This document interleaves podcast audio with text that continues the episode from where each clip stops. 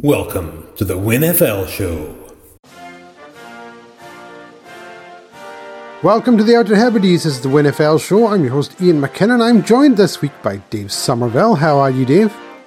It's always a pleasure to be here, buddy. And yeah, we're, we're looking forward to finally seeing some football action, even if it's just preseason. But we're here. We've made it somehow. I don't know how though, but we've made it. We have. The off season ends tonight, officially. Tonight Yes. is the Hall of Fame game. Now, uh, listeners might know it's obviously by the time they listen to this, it'll be Friday. The game will have been last night. So um, let's see if we can let's see if we can do this. Well, Dave, I mean, what did you think of that win by the Jets? That was impressive, wasn't it? Yeah, I, I mean, it, it was especially fun when Aaron Rodgers threw for 700 yards in the just- first quarter. couldn't believe it. That just amazing, and you, you know the the the six forced fumbles on Deshaun Watson, and Yeah. all in the first quarter, just um, amazing, was- amazing. I thoroughly enjoyed the game. Great game. Yeah. Uh, so obviously that is tonight, the uh, Hall of Fame game between the Cleveland Browns and the New York Jets. Football is back, albeit an exhibition game. I don't care. Dave, do you Mm-hmm. care? Nope, it's No. back.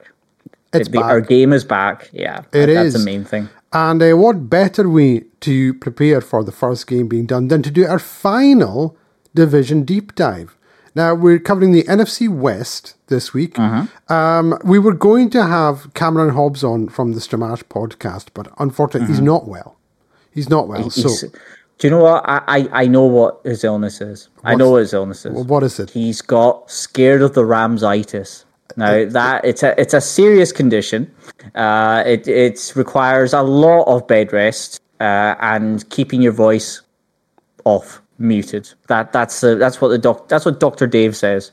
Keep your voice quiet and say nothing. There you go. Just stay hydrated, Cameron, you'll be fine.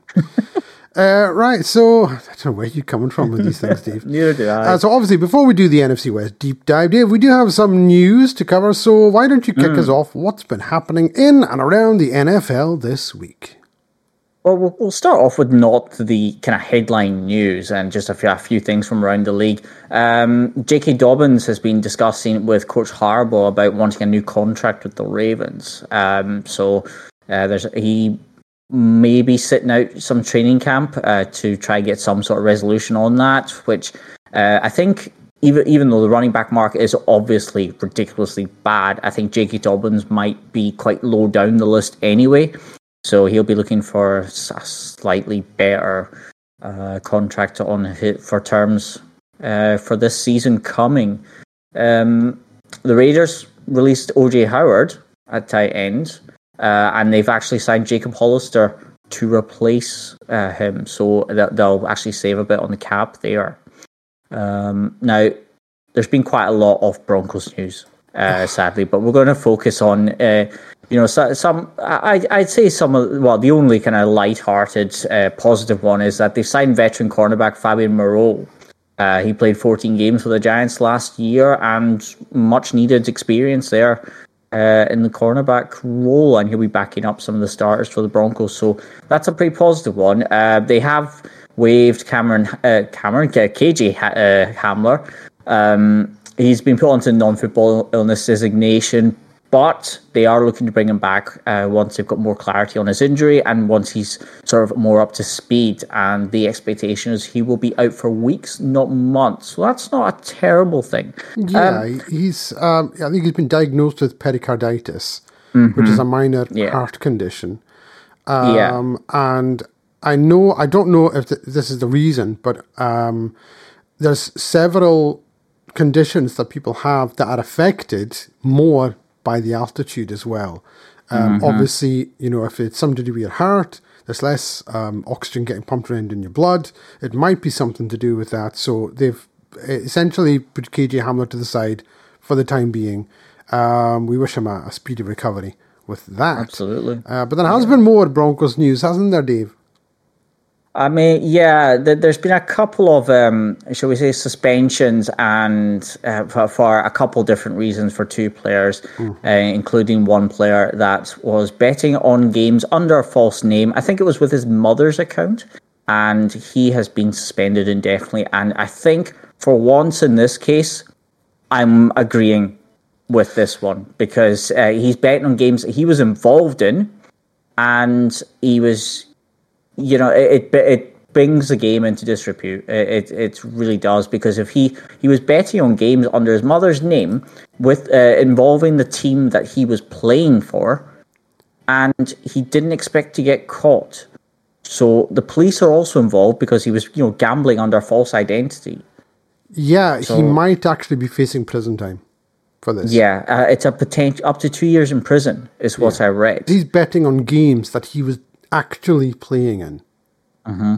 and that's the most serious of all these. And I and I can't, we've talked and talked and talked about this with the betting, and it's bad enough that people are anyone is still betting on anything, if you're an NFL player, to bet on your own games, games that you're playing in. What did he think was going to happen? I think it was he not also one of the things that he did was bet on college games that he was involved in as well. I, I, think, think that's yeah, where it started. It's sort of going going back. They're tracing it all back, and he's been doing this for yeah. years. So he deserves it. Now, some bad news. Uh, more bad news. My goodness, for the Broncos. Uh, linebacker Jonas Griffith's been placed on injured reserve. He's out for the year after tearing his ACL. Mm-hmm. Um, and Tim Patrick, the wide receiver, who last year missed the entire year with a torn ACL, ruptured his Achilles heel in practice he's done for the season. I just, it's tragic. Tim Patrick is one of my favorite Broncos players. He's one of the best receivers. Some people say um, he is actually the best receiver the Broncos have. You know, even including Jerry mm-hmm. Jeudy, Courtland Sutton this year. Tim Patrick's the best receiver the Broncos have. He's now missing his second year in a row. It's tragic, but it's not all tragic over at the Broncos camp because uh, there's been things happening as we mentioned last week, where Sean Payton had mm-hmm. mentioned um, Nathaniel Hackett, and he and he apologized. He came back and apologized and said that he had his uh, Fox cap mm-hmm. on and not his coaching cap. But uh, Aaron Rodgers wasn't too happy about no, what Hackett said, was he? he, he, he had remnants of Will Smith coming out of him there because he was saying for him to keep his coach's name out his mouth. Uh, so that was an interesting. That I, I mean, I'd, I'd still my speak of gambling. I would have my money on Sean Payton in, in a fight between the Dark Knight and Sean Payton.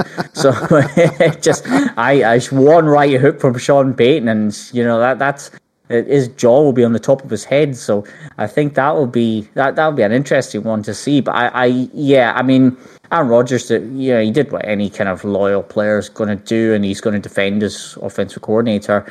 Um, I think Hackett Hackett said something along the lines of that he was disappointed. I mean, the whole league was disappointed in what he was achieving last year. See, see so, this is this is the thing. This is the thing. Nathaniel Hackett, right, comes out and says there's a code among coaches and you know you don't you don't badmouth people know that. All Sean Payton did was see what every single Broncos fan was thinking and has mm-hmm. been saying for the past year since week one of last year. How Nathaniel Hackett was utterly incompetent, uh, but it wasn't just Nathaniel Hackett. There was problems with the general manager. There was pro- problems up and down the board. The coaching's been terrible. The play was terrible. This is what Sean Payton said. And, you know, so cry me a river, Nathaniel, because you were garbage. What he should have said was, uh, do you know what? Sean Payton was right. That's what he should have said. He should have said something like, maybe, he, you know, he apologized. He's apologized. Maybe he shouldn't have said that. But he did, and not one thing that he said was incorrect. That's what Hackett should have said. That's what Aaron Rodgers should have said. I hate Aaron Rodgers. Just, he needs to keep out of it.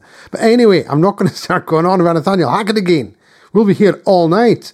Uh, mm-hmm. Dave, was there any other news to get us away from the Broncos?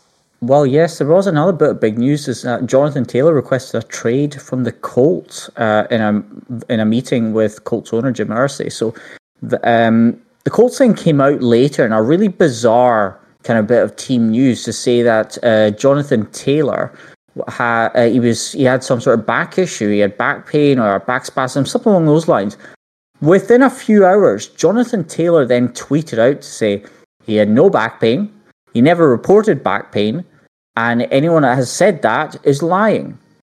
So that's an interesting development, but he has officially been traded.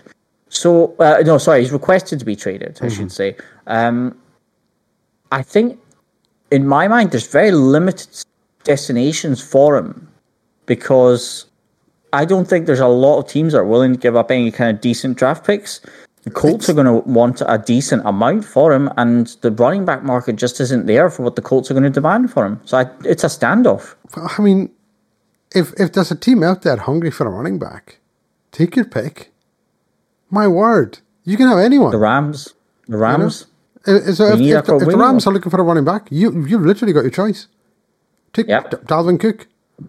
You know, Dalvin Cook. He he was on the sidelines of the Jets practice. so I Ezekiel reckon, Elliott. Well, that was going to be my next bit of news because Oh. Zeke Zeke was on a visit to the Patriots, uh, and that I do not want to see because if there's anyone that has um, really took advantage of the running game in years gone by, it is Bill Belichick and the Patriots, and to have Dalvin Cook there would hurt my soul. And I think, um, yeah, that that would be an interesting one. So Zeke was uh, he was quite impressed with, in New England, uh, as the reports that were coming out. So there's a potential deal coming up between Ezekiel Elliott and the New England Patriots. So that's a punch in the face for me. Never mind Aaron Rodgers. Um, but there, there was only a couple other bits of news. Uh, exciting news in the Rams. Uh, we say goodbye to Sony Michel, who has retired uh, f- from the Rams despite only signing with us about a week or two ago. So like it was be so very bad. careful. You just You gave up on football Stop altogether. talking. Stop talking. anyway, moving on. We signed Royce Freeman, a free agent, uh, to, as our third choice kind of running back to um, cover basically uh, the uh, Caleb Williams and the other one that I don't really want to talk about. Um, Uh, Royce Freeman, um, former Bronco. I liked Royce Freeman. former Bronco. Yes, I think he is. was with. He, was he drafted by the Broncos. Mm-hmm. Panthers. Was he? Oh, he was drafted by the Broncos. Okay.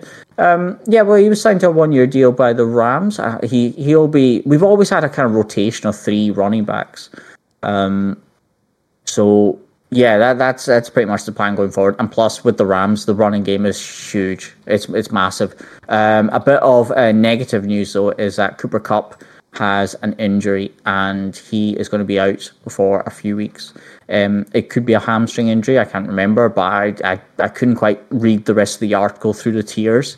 Um, so yeah, Cooper Kupp down injured in training camp for a few weeks he should be okay for week one, but he's going to have extremely limited practice in that time. So uh, it's a kind of wait and see on that. And uh, the final two bits of news Vikings signed uh, Danielle Hunter to a one year, $20 million deal with, a, with 17 million of that fully guaranteed. So that's a very important piece of their defense right there, uh, signed up for the year.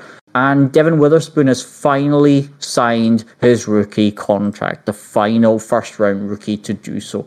He signed a 31.86 fully guaranteed four year deal with a $20.2 million signing bonus. So he'll so basically because he was selected in the first round, he immediately gets paid $20.2 million. So not a bad payday at all. that's not a bad payday at all, is it? No, not Well, that's, at all. that's pretty good. It is, but I, do, I, I still don't understand why it took so long to work out. I, I, I do not understand that. I'm wondering if it's something along the lines of um, image rights and, you know, maybe side sponsor deals, those kind of stupid things. So um, that's the only thing I can really think of. I, I, it's, it's a bit of a ridiculous situation. They, they, I, like I said to you last week, I was under the impression they had set amounts for for rookies, and I think that's the best way to go. Why it took so long for them to sign, I don't know. But that's my news. Okay, so just before we do the deep dive, there was one other quote that I want to bring to attention, Uh huh. and it comes from a co- uh, a press conference with the Titans coach. Now, who, who's the coach? Uh, Vrabel. It is. It is Coach Vrabel. Now, he was asked a question by a journalist, which I thought was ridiculous. But it was something along the lines of, how many five year olds would it take to take down Derrick Henry? and Mike Vrabel's res- response was a ton. now, obviously, this is a PG show. That'll be Uh, bleeped out.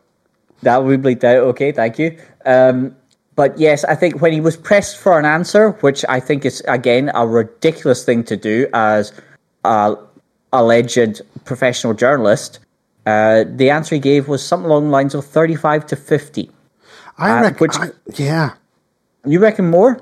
Well, Derrick Henry's a big guy, right? Now we've seen him is. steamroll linebackers and safeties. Yes. Okay, professional athletes, five-year-olds who basically come up to his knees. If he's got a full speed start, he's going through the first five, six rows of them without even stopping. I mean, without even slowing down. He is. He is. He's a big I guy, think- Derrick see- Henry. Yeah, I, I I wonder if what Vrabel was meant to say was that because of the damage that would end up getting done to those poor five year olds, he would be getting thirty five to fifty years in jail rather than take Can you five. imagine what a stiff arm from Derrick Henry on a five-year-old would look like? Dude, Yeah, you ever, do you remember the, five- Pee football versus the Oh mascots yes, that yes. video? that- For, so for any of our listeners, Yes. I'm sure we mentioned this last year. For anyone who's not seen this, go onto YouTube after you finish listening to the podcast, obviously, Yes. and look up Pee Wee football versus mascots or mascots versus Pee Wee football. It's some of the most hilarious, hilarious footage I've ever seen. I think it was done at a halftime uh, during a game at some point a couple of years ago, and it was one of the funniest things I've ever seen. The um, the Indianapolis Colts mascot, Blue, is that what he's called? I think it's called Eh, Blue Could be.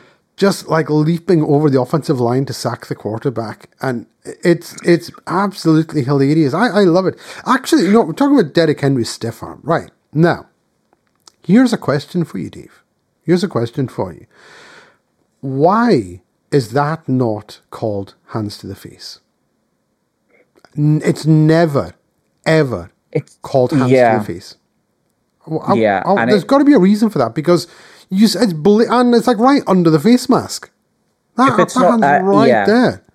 if it, if they push them in in between the kind of face mask on the top of the helmet, um, I think that they look at it. But I can't remember last time I saw one called. I've I've It's- never seen hands to the face called for a stiff arm. I, d- I don't understand it. Plus, it, that can cause serious injury as well. Um, plus, I remember seeing uh, some highlights. I think it was from the 80s of alleged stiff arms. Now, these stiff arms were not stiff arms No, that was because I clubbing someone. Well, it, it, yes, it, it was that, but there was also times where when they stuck out their arm straight, they then grabbed the face mask and just just pulled them behind them. But they made it look, or well, they sort of made it look like they were just pulling their arm back. The thing is, though, the person, the, the defender's head was attached to the arm, and he went flying with it. So um, I'm not quite sure how a stiff arm, when you're pushing someone back, then all of a sudden falls behind you. So it's a it's a very uh, Yeah. I, I I don't I, I love I loved watching Derrick Henry's stiff arm when he the 99 yard one against the Jaguars a few years ago. I was watching that game live, and it would have been maybe two, three o'clock in the morning. Now, obviously, uh, our time kind of thing when when that game was on live, and I jumped out out out my sofa, and I burst out laughing when I saw him like annihilate that poor uh, defensive back. and who who was the one from? Was it last year, the year before? It wasn't Stephon Gilmore, was it? I mean, it'd be funny if it was. I, can't I want to say it was Stephon. There was one of the, right, and it he like literally Yeah. picked him up and threw him. I think uh, the actual run got called back for an offensive holding. Um, but I'm sure Yeah. he, he just like was one hand just like picked him up and threw him away, and you're like, what are you doing? Derrick Henry's a big guy, five year olds, fifty easily, easily. You know, there was a yeah, there, there was a quote. Um, I think it it was from the play after a Patriots offensive lineman took back a kick return and nearly took it all the way for six. Have you ever seen that? It was a few years ago, But uh, you know, it, it, was like a kind of squib kick, and they were That's looking. I think just It to get the- just the- get to half time. I'm going to forget the guy's name, but I do know he was the right guard because I think Al Yes. Michaels kept shouting, "The right guard, the right guard." The quote, the best quote from Al Michaels. Uh, uh, was it Al Michaels? I'm not sure if it was Al Michaels that actually said it, but all I remember him was, "You gotta be kidding me." And he Yep. just kept running. Now, one of the players on the sideline that came off after, uh, af- af- that was uh, defending it, he basically said, "Oh, there's no way I've got to tackle his big." You know what? You know, it was just, yeah. That that's pretty much what I think every single defensive back says when they see Derrick Henry breaking that oh, that the front row of that defensive line. So yeah, I, I, I think 35 to 50 is a very conservative um, and underestimate, basically, because Yeah. if, you, if unless they're kind of if he's not running, if he's stiff, then I can see 35 to 50 stopping him. If he's running whatsoever, if he's moving at all, these little people are. They're getting I mean, trampled. They're getting trampled well, like a if he- stampede yeah. of wild bison. He's going to stiff arm them into high school. That's, that's just how far they're going to annihilate them. But yeah, that, that's a. it- I mean, wake up, they'll be graduating. but I'll tell you. So, uh, so I don't. I, I'm not sure where that came from. I, I don't. I don't know. This is going. It's gone slightly tangent. It, it has, it has. But so the, the thing is that Derrick Henry's a big guy, you know, and he Yeah, oh, can, yes. if, if he decides to stiff arm you, you're only going one way. It's backwards, you know, or on your backside, Wherever he wants you to go. where he wants you to go. Right. So, Yes. um, but however, we do have to do the NFC West deep dive. That's why we're Yes. here. That's why we're Where here. it's the most important division. But that you know, thank you for that. I do appreciate that that we uh, Yeah. we story about Mike Vrabel there. right. So the NFC West 2022 standing started off the uh, obviously won by the San Francisco 49ers with a record of 13 and 4. Then we had the Seattle Seahawks at 9 and 8, the Los Angeles Rams at 5 and 12, and then bringing up the rear was the Arizona Cardinals with a record of 4 and 13. But we do have to start with the San Francisco 49ers. They ended up with a points difference of 173. I'm going to say that again. 173. By far and away, the best in the entire NFL. There's absolutely no one came close to that. And it was predominantly because of their defense. A defense only allowed 277 uh, points the entire year, best in the NFL. But the offense did put up points. It scored 450 points. So, right across the board, the 49ers were one of the best teams offensively, defensively in the entire NFL. But as we know last year, it was all about the quarterback play or the swapping around of the quarterbacks, I should say. You know, they had Jimmy Gar- Trey Lance and then Jimmy Garoppolo, and then of course Brock Purdy comes in, uh, and all he does is win like six, seven straight games with them. Um, they they really performed well throughout the whole season. They ended they lost they started off with a loss to Chicago, and you look back and go, How did that happen? Their next loss was week three against Denver in that punt fest game, and you think, How in the world did that happen? They then lost to the Atlanta Falcons, and you think, How did that happen? And then their uh, final loss of the season was against the Chiefs in week seven. They started off three and four, and then they went on a mad tear and they won every single game right up to finish the season 13 and 4. And just obliterated the Seahawks in the wild card, dealt with the Cowboys easily, and then in the NFC Championship game against the Philadelphia Eagles, as we mentioned a couple of weeks ago, um, Brock Purdy got knocked out early in that game and they just ended up getting trounced 31 to 7. Poor Josh Johnson didn't have uh, anything uh, from the quarterback position to to offer the uh, San Francisco 49ers in that.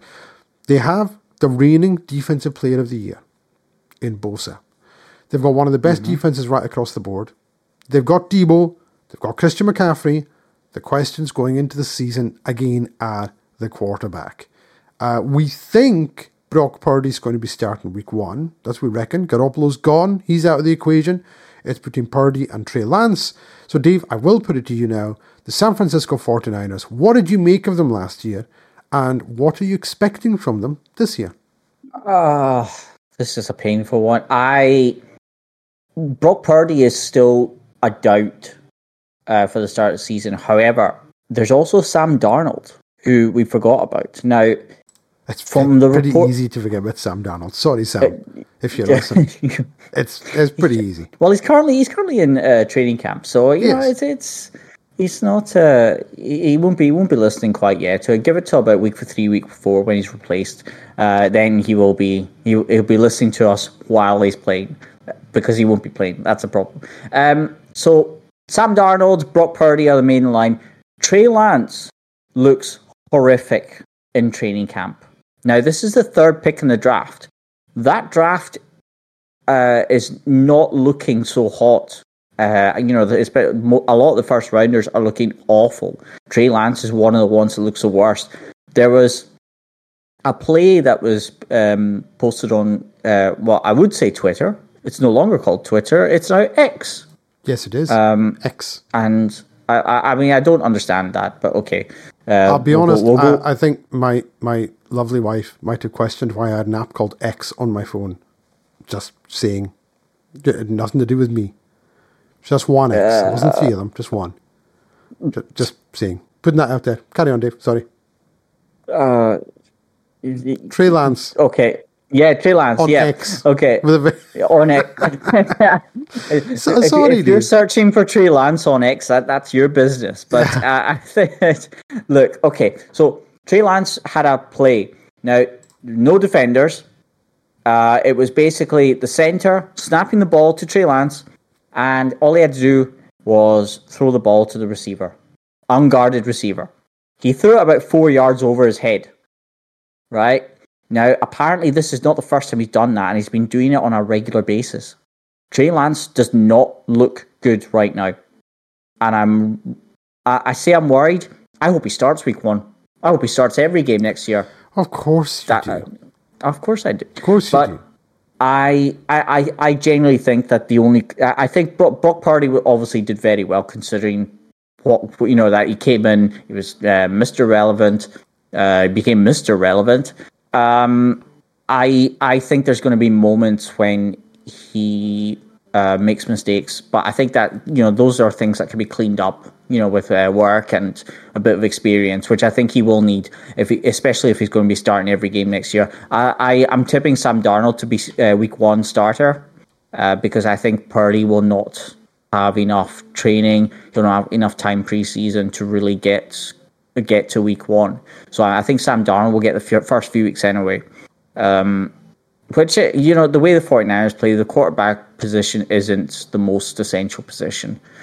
But, um, yeah, I, I think they've got every other potential piece. They've, they've lost a few players.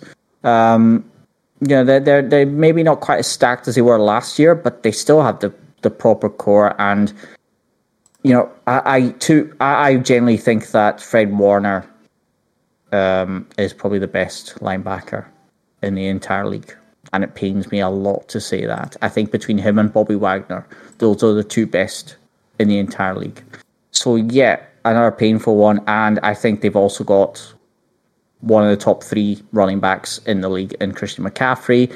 I think they've got a top 12 wide receiver in Deebo Samuel. Uh, I'm not on the Deebo Samuel hype train quite as much as other people. I think he's, I, I- think he, because he's a dual threat with running, running and catching. I think he's more of a, he's, he's better in that kind of role, uh, which makes him unique. But I don't see him as a top kind of five wide receiver for sure. In the division, though, they, they're going to win it. I can't see the Seahawks uh, winning it. I think the Rams are lacking in about 80% of positions. And we don't even need to talk about the Cardinals. So Well, just- yeah. unfortunately, we will have to talk about, about the Cardinals at some point. Um, getting back to the 49ers, you- you mentioned Mm-hmm. that um, obviously Sam Darnold coming in. Mm-hmm. He might be the week one starter. Uh, it Mm-hmm. really, it all does seem to depend on the fitness, the health of Brock Purdy. Yes. Um, he's, it looks like he's going to be the de facto starter, barring his his health, his injuries.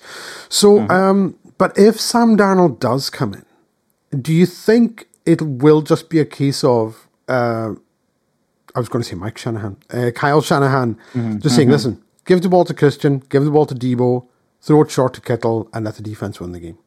Because I mean that, it's, I mean that's a formula that's going to It's, work. it's yeah, it's it's a it's you know it's a it's a winning formula. Um, I I don't because I Shanahan likes to do a couple plays that are unexpected. Um, you know, and I think they've still got uh, Brandon Aiyuk uh, as their wide receiver number two. Um, they've got Greg Ki- Greg Kittle. George Kittle. Uh, it could be well. I'm going to call him Greg. Um, so you've got George Kittle. you Um, can if you want. You can yeah, well, it doesn't matter. He's still going to annihilate any defenses put in front of him. Uh, you know, they've got so many weapons; it's ridiculous. And it's at, at this point, I think it's not fair, um, and I think they should be sanctioned and kicked out the division or given a 16 game penalty. That's- So, I, I think actually, no, I, I don't. I don't think that actually, because then they'll get first pick of the draft next year, and I really don't want that to happen either. So, um, I, I think yeah, we should stop talking about the 49ers now. Because No, I'm, ha- I'm happy to do that, but at the same time, I, I don't. They haven't um they haven't weakened enough to even remotely be considered not favorites. Um, because you know the bookmakers at this point have their win loss uh, at about ten and a half. So that they you know they think it's going to be about 10, 11 wins for them, and it's very hard to disagree. I, I wish I could, but sadly, no, not at all. Yeah, so the San Francisco 49ers do look like they're going to be the class act in the NFC West again. Uh, again, all things being equal and injuries aside. Uh, the next team that we're going to talk about is the Seattle Seahawks. As I mentioned, they went 9 and 8 last year, made a wild card. Um, they had a points differential of 6, which is not great. but, you know, the 9 and 8 record, really shows just how close some of those games were. Or, should I say, you know, how hot and cold the team was. Um, and they were hot and cold. Now, Geno got a lot of praise for what he did last year, and quite rightly so, because he had an unenviable task of taking over an offense that for the past 10 years has been run by Russell Wilson, as we already know. Um, and he played well. He played very well. Now, they didn't start did. off great. They, they started off the season 2 and 3, but they then rattled off um, four straight wins then lost a couple, and then it was like sort of win, loss, loss, win, win. Finished the season with a couple of wins, um, and then they got to the wild card, as I say, where they met the San Francisco 49ers, um, and they just had absolutely no answer for them whatsoever. They got absolutely crushed in that one. Um, but do we think that it is a case of, as Geno goes, so go the Seattle Seahawks? Because if Geno isn't there, they, they're just they- they've got nothing left because the running game was good last year in Seattle. Mm-hmm. Um, but I think if Geno hadn't played as well as he did, teams would have just stacked the box more, and the running game wouldn't have been as effective. Um, and the defense was pretty good again. They they weren't great, um, but they, they did have a couple of, of nice plays last year. Dave, I'll put it to you: the Seahawks are a funny team. I'm I'm trying hard to. I couldn't predict anything that they did last year, and I'm finding it really hard to predict what they're going to be this year. I've got no idea. Um, they've still got playmakers. You know, they've still got Tyler Lockett. Uh, they've still got DK Metcalf. But what else can they do? Do you think they can sort of improve on last year, or do you think they actually might suffer a slight regression? Maybe they sort of overplayed their own ability last year. What do you think? I think they kind of did. Um, I, I actually think it's going to be very similar to last year for the Seahawks. Um, I mean, their draft picks last year really came on. You know, they, they had Charles Charles Cross at offensive tackle. He was like a top ten uh, pick in the 2022 draft.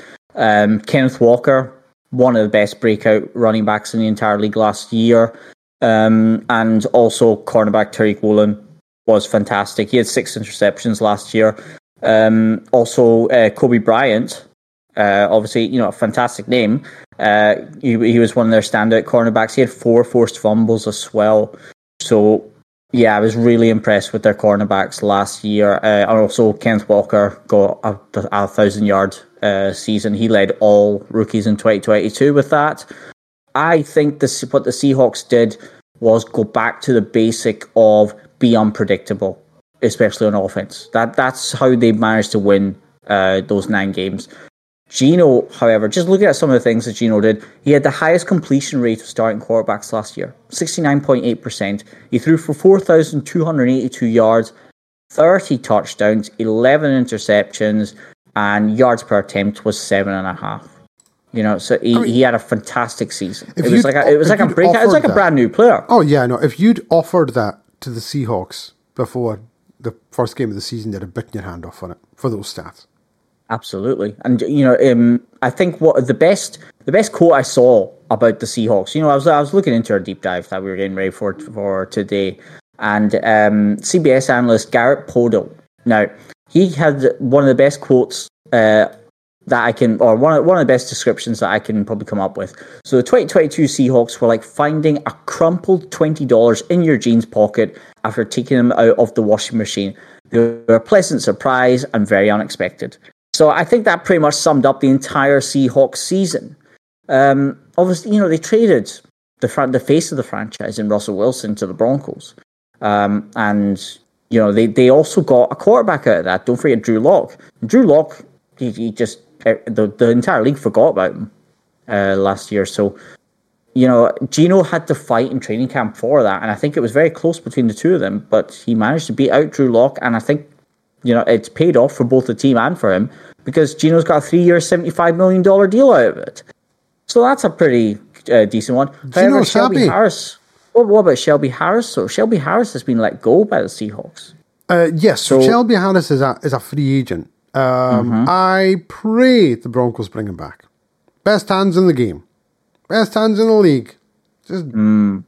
uh, smacking well, balls one, around all game one long. number no there's one one number 99 that uh, dresses in blue and yellow that would i would severely use as my evidence to disagree with the best hands in the game um, Shelby Harris like leads the league in batted passes for three over three years. So I don't yeah, know where you're coming from. I, I, think that that comes. I'd say best arms in the game there, because what uh, what one certain uh, master Aaron Donald can do with his hands has never been seen before uh, as a defensive tackle in the league. So yeah, we'll, we'll agree to disagree on that one. Wait, but I think Shelby Harris has still got a big future ahead of him. I would I, I would love we, we if the Broncos brought him back. I, I, I, would love if the Rams signed him. You imagine have de- two defensive tackle, well, them two right oh, in the oh, middle next to next to Aaron Donald. Shel- that would be terrifying. Yes, the and I think quarterbacks every... wouldn't stand a chance against That's that. Exactly what I was thinking. Yeah, but I, I, I, I, did also note one thing though about uh, Geno Smith. I forgot to mention his passer rating for last year was hundred point nine. That's ridiculous. That's pretty good. Well That's done, ridiculous. You know, you yeah, know what? Exactly. He earned that contract. He did. He, he absolutely did. did. He did. He played and, well enough to earn it. Yeah, I mean, I mean, they've already had um, they, have already got some good uh, rookies coming through as well uh, in Seattle from this year's draft. Remember, we already talked about Devon Witherspoon mm-hmm. uh, just signing his rookie deal. Um, he allowed the fewest fewest yards and pass attempts uh, as the primary defender in 2022 with a minimum 50 targets. And uh, Jaxon Smith-Njigba, who set the college football uh, bowl game receiving yards record with 347 yards against Utah in the 2021 Rose Bowl. That's a so lot of yards. They've turned draft picks into some very, very smart uh, picks and players. Um, so, you know, they've got a trio of Pro Bowlers in DK Metcalf, um, Tyler Lockett, plus uh, I think, you know, they've got uh, Kenneth Walker, Smith-Njigba, like I said, Coby Bryant, Tariq Woolen at cornerback.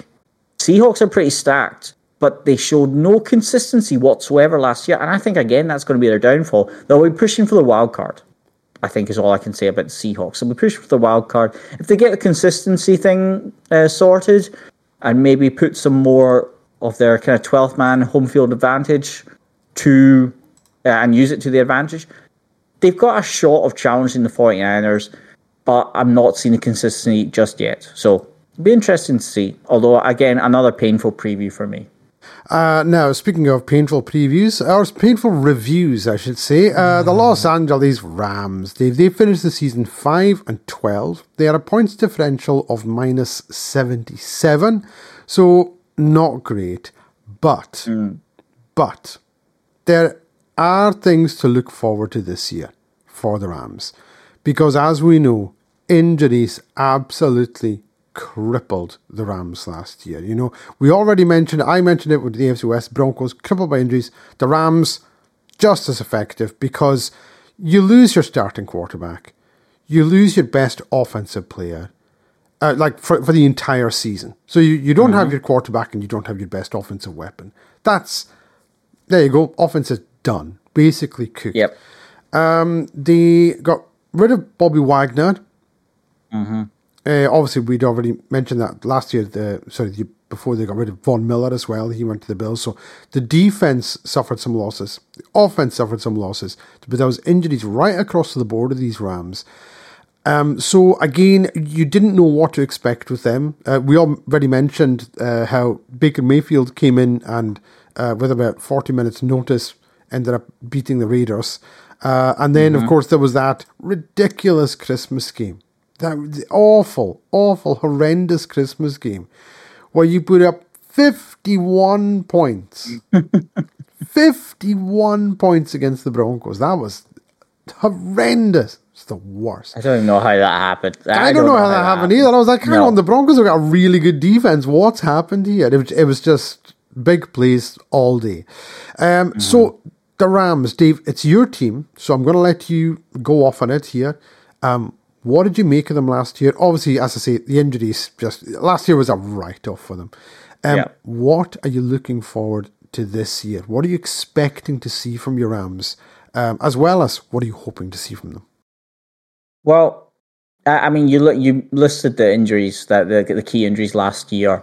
Uh, for the second half of the season, we had no Aaron Donald either, so that that was another big one. And our entire offensive line got injured at some point. I think what, what did we have two games where it was the same offensive line as the week before? That was it. We had what one kind of back to back piece where we had uh, no injuries whatsoever. It was just a calamity, and we were so screwed by injuries. It was unreal. I've never seen that before. Jalen Ramsey's gone to the Dolphins. Um, he also picked up an injury in training camp, so I wish him the best there. Uh, we've also got no Allen Robinson this year, which he just didn't seem to fit well uh, into the Rams last year. I, I don't overly understand it, but uh, when they threw to him, they didn't play to his strengths either. So it was, it's it's a really weird one. Yeah, like you said, um, uh, Bob Wagner's gone. We we drafted a bit weird as well because um, you know two, we're, we're definitely going to have two players that are starting that we drafted. And that's Steve Avila, who's a guard, um, and also uh, Byron Young, who's an outside linebacker. So those two are expected to start. We're going to have quite a young uh, defense in particular. Uh, be a mix uh, of kind of older vet league veterans and young players. This year, I, I at this point, I just want seven wins. I'd take seven wins. That that's how kind of desperate the situation is. You know, a, a year and a half ago, we were we won the Super Bowl. It's severely changed now. Um, that I'm see, I'm still seeing uh, charts and lists where Sean McVay is listed as a top two, top three coach in the entire league. I'm not. I'm not agreeing. I just I don't see it. I've seen some some of the decisions and questionable decisions that Sean McVay makes comes down to a lot of inexperience. I think he's got raw talent, but not the experience to level it out to be consistent enough. So that's why I wouldn't put him as like a top three, top four uh, coach. I think there's play there's coaches like uh, Andy Reid, like Bill Belichick. He's nowhere near that caliber of like raw coaching ability. I just don't see it. I, I think he's I think the Rams are going to struggle again. I think he's going to make some more questionable decisions. Um, they just I, I don't see them having a chance this year against the 49ers. Struggling, going to struggle against the Seahawks. Look, it's got as long as it's not as bad as last year. We were what five and twelve, something like that. Four, five and 12, 4 and thirty, Yeah, something like that. 12. I would take seven wins at this point. That that's that's the kind of dire situation that we are in. But uh, you know, we're we'll see what we can do this year.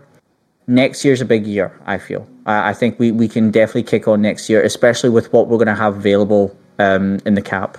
So yeah, let's just get through this year with as little pain as possible So are and you try to kick on. are you sort of viewing this year almost like a transition year then? Yes, Because last, last, percent. last year was a write off. Just forget about Last it. year- May as well not have happened. So this Yes. year you're expecting a transition, and then the following year you're expecting the Rams to challenge once again for the division title and, and the playoffs. Yeah. I think we'll, we'll yeah we'll definitely be pushing the 49ers and I think the Seahawks will pick up again. So I think the Seahawks will close the gap on the 49ers next year um, to enough so that they will be challenging each other and I expect the Rams to maybe just be behind them whereas 2025 I expect the Rams to really push on and really be up the top. I think that's what the plan is. So you've got But, a, a nice three year plan. Yeah, and I think this transitional period and last year's injury hit season, if if I thought, yeah, we're going to win a Super Bowl, but that's to, the next two seasons are going to be like, I'd take it. A Super Bowl is a Super Bowl. Can't take that away from us. So I, I would I'd take it, but we've got a lot of work to do. Um, we've got we've got, we've got the players to build around, um, and I think it's just a question of can we do it. So you know, here's what I just want a positive season. That's it. I don't I don't want like a negative. Oh, we could have won. We should have won. No, you, you either win or you lose outright. Seven, eight wins. I'm, I'd take it at this point. Looking at looking at what last year was and the state of our team now. So there we go. That was the Los Angeles Rams. We then come to the final team in our NFC West deep dive, and it is, of course, the Arizona Cardinals, the beleaguered Arizona Cardinals. They finished the season at four and thirteen. Uh, they had a points differential of minus one hundred and nine points, by far and away the worst in the division. There. Um, now the Cardinals last year were, I think, probably the most disappointing team in the league. Um, I had hoped for much more from this team. I thought that Kyler Murray would was going to be vastly improved. I thought that him and DeAndre Hopkins would get that connection rolling. I thought everything was going to go their way, and they were just absolutely appalling for almost the entirety of the season. They, they opened now. I'm I'm going to give them a pass on opening day. They played the Kansas City Chiefs and they got absolutely whipped.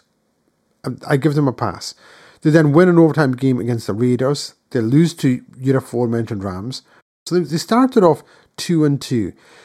Then it all started to fall apart. The back-to-back losses against the Eagles, the Seahawks, um, a win against the Saints, back-to-back losses against the uh, Vikings and Seahawks again, a win against your Rams, and then they lost out the entire season. 49ers, Chargers, Patriots, Broncos, Bucks, Falcons, and 49ers. And at no point did it look, even though there was a couple of close losses, one against Tampa Bay was a close one, the one to Atlanta was only a point, but at no point, even during these close games, did they look like they were going to win them. And I know that sounds like a, a silly thing to say, You're like, oh, we lost by one point. Yeah, you lost by one point, but it might as well have been 40. Because even when you were down by one, I, I- no point did I think you were going to win. When they were in the overtime, I watched the game against Tampa Bay, that overtime game, because I hate Tampa Bay. You know this. Yes, Uh, yes. So I was hoping that the Cardinals would win it, and it it almost seemed like a lack of effort. And it sounds like a terrible thing to say because you know these guys are fighting for their jobs, they're putting their bodies on the line. This is a hard thing to do, but sometimes it just looked like they weren't even trying. And the results bore that out, and they were getting beaten by teams who wanted to win more than they did. Because it's not like the Cardinals don't have any talent. They've got a lot of talent. It just wasn't on show. Just uh, none of it came out. And, you know, since then, obviously, DeAndre Hopkins is gone now. No one knows what's happening with Kyler Murray. Like, I don't even know what he's doing. Um, and with the coach, I don't know. He, he had a hard job last year. The coach With had a Kingsbury, yeah. really, really tough time last year. I don't know. The, the, the I, I can't see where the improvement comes from for the Cardinals. Like we, we mentioned, or you mentioned, I should see how your Rams, you think this will be a transition year, and then the next year you'll be pushing, and then the following year you'll be right back in the action again. Unless something drastic changes in Arizona, I, I can't see anything for the next three years for this team. And I, I think yeah. they need to address the quarterback position. They have to do this because for whatever reason, it it's not working with Kyler Murray. It just isn't, and they need to change it up. Because last year, when you look at some of the um, some of the games that they, they were playing, and Kyler Murray just absolutely looked awful in some of those games. And the thing was that, so I mean, he, he played in 11 games, so he, did miss some time, obviously, in 2022. But, but the, I mean, his yards, the, the yards really, really got me. I mean, so he has 6.9 adjusted yards per attempt. Uh, sorry, six yards, I beg your pardon, six yards. Six yards, okay. Per attempt. That's not good enough. It's not. He had no. 2,300 yards from 390 attempts mm-hmm. in 11 games. That's not going to get it done. It's, it's well seen that they went 3 and 8. And also his movement. His movement didn't look great. Um, he was only sacked 25 times, but a lot of the times it seemed like he was running for his life. You know, yeah. previously when we've seen Kyler Murray, the runs looked more coordinated, more intentional, as if he's seen the gap and he's going for it. Now, don't get me wrong, there were times where he, he was running all over the place like a magician, escaping everyone and making plays. But last year, he did seem more to be just sort of running for his life, running away from defenders rather than running for first downs. Do, do you know what I mean? It, it yeah, just looked absolutely. disjointed. The offense looked totally uncoordinated. The defense wasn't very good. Everything mm-hmm. just sort of fell apart. And, and they did have injuries too. Now, we spoke about the Rams' injuries. The Cardinals had injuries. That's what say, the Murray himself missed five games. Um, you, you look at this team and just think, where are the wins going to come from? And I haven't even looked at their schedule for this year. But I already know that they're playing the 49ers pl- twice, they're playing the Rams twice, they're playing the Seahawks twice. That could be six losses right there in the division and it's going to t- they need to show me they need to prove that it's not going to be an automatic six losses just in the division so dave i'll put it to you the cardinals do you see any hope of redemption for this team for 2023 well i think what, what you're saying about um, you know calamari um, previously the runs that he was making look planned more than kind of uh, forced like it was last year um, that might be the reason that they used their, the sixth pick in the draft to draft Paris Johnson, uh, who's a tackle out of Ohio State. Um, now, they, they they didn't spend a huge amount in free agency either. Um, you know the Kyzir White linebacker from Philadelphia. He's on a two year, ten million dollars. But that two year, ten million dollars is the most they spent on one player in preseason, uh, in in free agency. Um, their, their second their second and third picks in the draft were a linebacker and a defensive back. So you know they that offense is still depleted really. Um, they brought over Jonathan Gannon, uh, the defense coordinator of the Eagles, in actually quite a, a kind of you know controversial circumstances because um, they were talking with him before the Super Bowl uh, about taking over. Now uh, that led to a kind of um, tampering uh, or tapping up kind of investigation by the NFL. So that led to the two teams swapping third round picks, and I think that uh, the Eagles received the Cardinals' fifth round, maybe fourth or fifth round pick. I can't remember exactly what it was. Um, but yeah, they. I mean, that offense doesn't look overly fantastic, and uh, you know they, they've also brought in a new offensive coordinator um, Drew Petzing, who was a quarterbacks coach in Cleveland last year. So he's been in Cleveland as kind of uh, certain positional coaches. Uh, you know, Tennessee Titans coach, he was quarterbacks coach. But um, I think it says a lot that Cliff Kingsbury now is no longer head coach of the Cardinals and he's now a, the quarterbacks coach of USC. So in in the college leagues. So I mean, we I think it was a, this pre this time last year. You told us about a list of like the kind of highest ranked coaches, and I think Cliff Kingsbury was there at two and I burst out laughing. Yeah, and this this is the reason I burst out laughing because he's just he wasn't even close. He was maybe second last, not second uh, uh on that issue or where he should have been. But um, yeah, I, I I think that the Cardinals are in so much trouble. It's hilarious. Sorry, um, it's um, sad, sad, sad to see. Uh, not hilarious. It's, I don't know where there's, that word There's literally, from. I think we're way beyond trying to hide the bias way well, beyond that, Dave. I'll, I'll try to find some positive news for the Cardinals. Um, I think that who's the who's the who's the new head head coach in in uh, Jonathan Gannon. He's, Jonathan, he's sorry, Jonathan was, Gannon. Yeah, yeah. He was the defensive coordinator of the Philadelphia Eagles last. I I so think they, I, I like that move because I think what they need to do is sort of concentrate on the defensive side of the ball. Mm. Because we look at other teams, um, and it's it's defense. As we know, t- t- defense playing good defense is a big thing. It's a mm-hmm. big big thing in the NFL. If you want to win, you've got to have a good defense. But I think that's exactly what they're doing because they're they have a new defensive coordinator as well, who was the linebackers coach of the Eagles last year uh, in Nick Rallis, Nick Rallis, Nick Rallis, can't remember his name, mm. but he apparently he has a very quiet but big reputation in the league as one of the biggest future defense, you know, biggest kind of prospects as defensive coordinator. So if their kind of game plan for this year is to go all out on defense and hope, you know, kind of like the Broncos had to do, like were forced to do with their defense because of the state of Hackett uh, hacking the offense, basically. Um, but I think they're using that as a conscious plan this year. Um, which it's not the worst plan, but it goes back to that old saying, you know, offensive uh, offensive win games and defensive win championships. So um, yeah, it's a, it's a, it's an interesting one. But I mean, at, looking at what's gone on in Arizona uh, over the last kind of 12, 18 months, I, I, I see nothing that's going to give them any hope whatsoever. Um, you, you know, there was there was a game last year where Kyler Murray just looked like he had just given up on his career because he was just so fed up with what was happening in front of him. I think they're trying to address some of the issues, but you know, they're just they they've not got that three year plan like the Rams have. They've maybe got like a three day plan. Sorry, they don't have the three year plan like you have.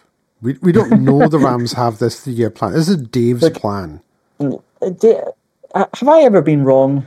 Don't answer that. Okay, so um, the, yeah, I mean, I, I, was right about Cliff Kingsbury. Um, well, we were all right. We all laughed at that list. that, that that list that came up that said he was the second best coach in the league or third best coach in the yeah. league. Like, get out of here with that. Um, he had one of the nicest houses. This house was yes, lovely. Yes. Yeah. You know. Yes. Um, but um, I, I, um, think he'll probably be selling that house now that he's got to go back to uh, a quarterbacks coach in the college system. I'll bet you he's getting um, paid an absolute ton of money. He, probably, I mean, yeah, I mean, Nick, Sa- Nick Saban knows all about that, getting paid a ton of money, ton of money. Uh, to be a head coach in the college system. But I think the only other thing I was going to say is that Arizona, the book bookmakers are predicting that Arizona's win loss record will be around the four and a half mark. Um, so they're I, thinking I, a four and 13, 5 and twelve. Year. That that sort of doesn't surprise me at all. Uh, speaking of records, Dave, before we finish our deep dive to NFC West, mm. I hmm. need you to give me your predictions, uh, records if you've got them. NFC West. I'm going to go for a conservative eleven and six 49ers as number one, which is again it, it hurts me deep in my soul. Um, I'm going to go for a tight one with the Seahawks coming in next at uh, nine and eight. So I think that they're both. The, Seahawks are going to go into the last game nine and seven, and the 49ers are going to be kind of ten and six going into the last one. Um, so you know it's going to be up in the air. 49ers will win. Seahawks will kind of ball it as per usual. Uh, so yeah, the Seahawks will be about ten and seven. I'm cautiously optimistic that the Rams will get a kind of seven and ten. I want them. I want to say eight and nine, but then I'm getting PTSD from Derek Fisher. Um, Jeff Fisher. so, yeah, I mean, we could we uh, he, at this point he may as well be Derek Fisher because that's how useful useful he was to the Rams. But um, yeah, Jeff Fisher. That again, that, that was horrific. Um, but yes, the Rams are going to be about seven and 10, 8 and nine, and the Cardinals two and fifteen. Ooh. That's that's how bad I think they're going to be this year. Uh, I'm, and I, I think the two has been optimistic, to be honest. Wow. Wow. Um, right, I am going with the 49ers. I'm taking the 49ers 12 and 5. I, I don't think they enough, lose yeah. that much of a step. Um, I'm taking the Rams at 8 and 9 to be second. Taking the Oh. Rams 8 and 9 Eight second. and nine second. 8 and 9 okay. second because I think the Seahawks are going to be 7 and 10. I think they'll lose a couple of games extra. Why? I, I, I, I think G- I think Geno's going to regress. You think it's you think he was kind of a one season wonder. I, I think he played above what he is generally capable of, consistency wise. Uh, and they did get a few lucky breaks. Uh, they did. So, so, vi- So it's it's Yeah, only it's vi- only a two game difference. The two game difference from yeah. last year. Slight regression But- in quarterback position. Not as many lucky breaks, and I think they they fall to seven and ten. so yeah. So basically, variation where you know everything kind of levels out um, over time. You think this year is going to be the opposite way, where like last year, the Raiders had some just disgusting things happen to them. It's yeah, the yeah. fault, so but, but yeah, they, the they lost there's, a lot no more games. way the yeah. Raiders have the same types of games they had last year. Yeah, It's but you think possible. the Seahawks it, that may happen to the Seahawks? That those kind of things, Those kind going to lose more games than. Exactly. It's sort of like Yeah. the, you know how last year the Raiders were on one end of the spectrum and the Vikings were on Mm-hmm. the other end of the spectrum. Yes, The Seahawks were sort of in the middle, and things tended to go their way last year. This year, Yeah. I think it goes the other way. That's to say, it is is literally you know a couple of field goals here and there, a couple of um, tip passes here and there. That's that's the difference between being nine and eight and seven and ten. It really is.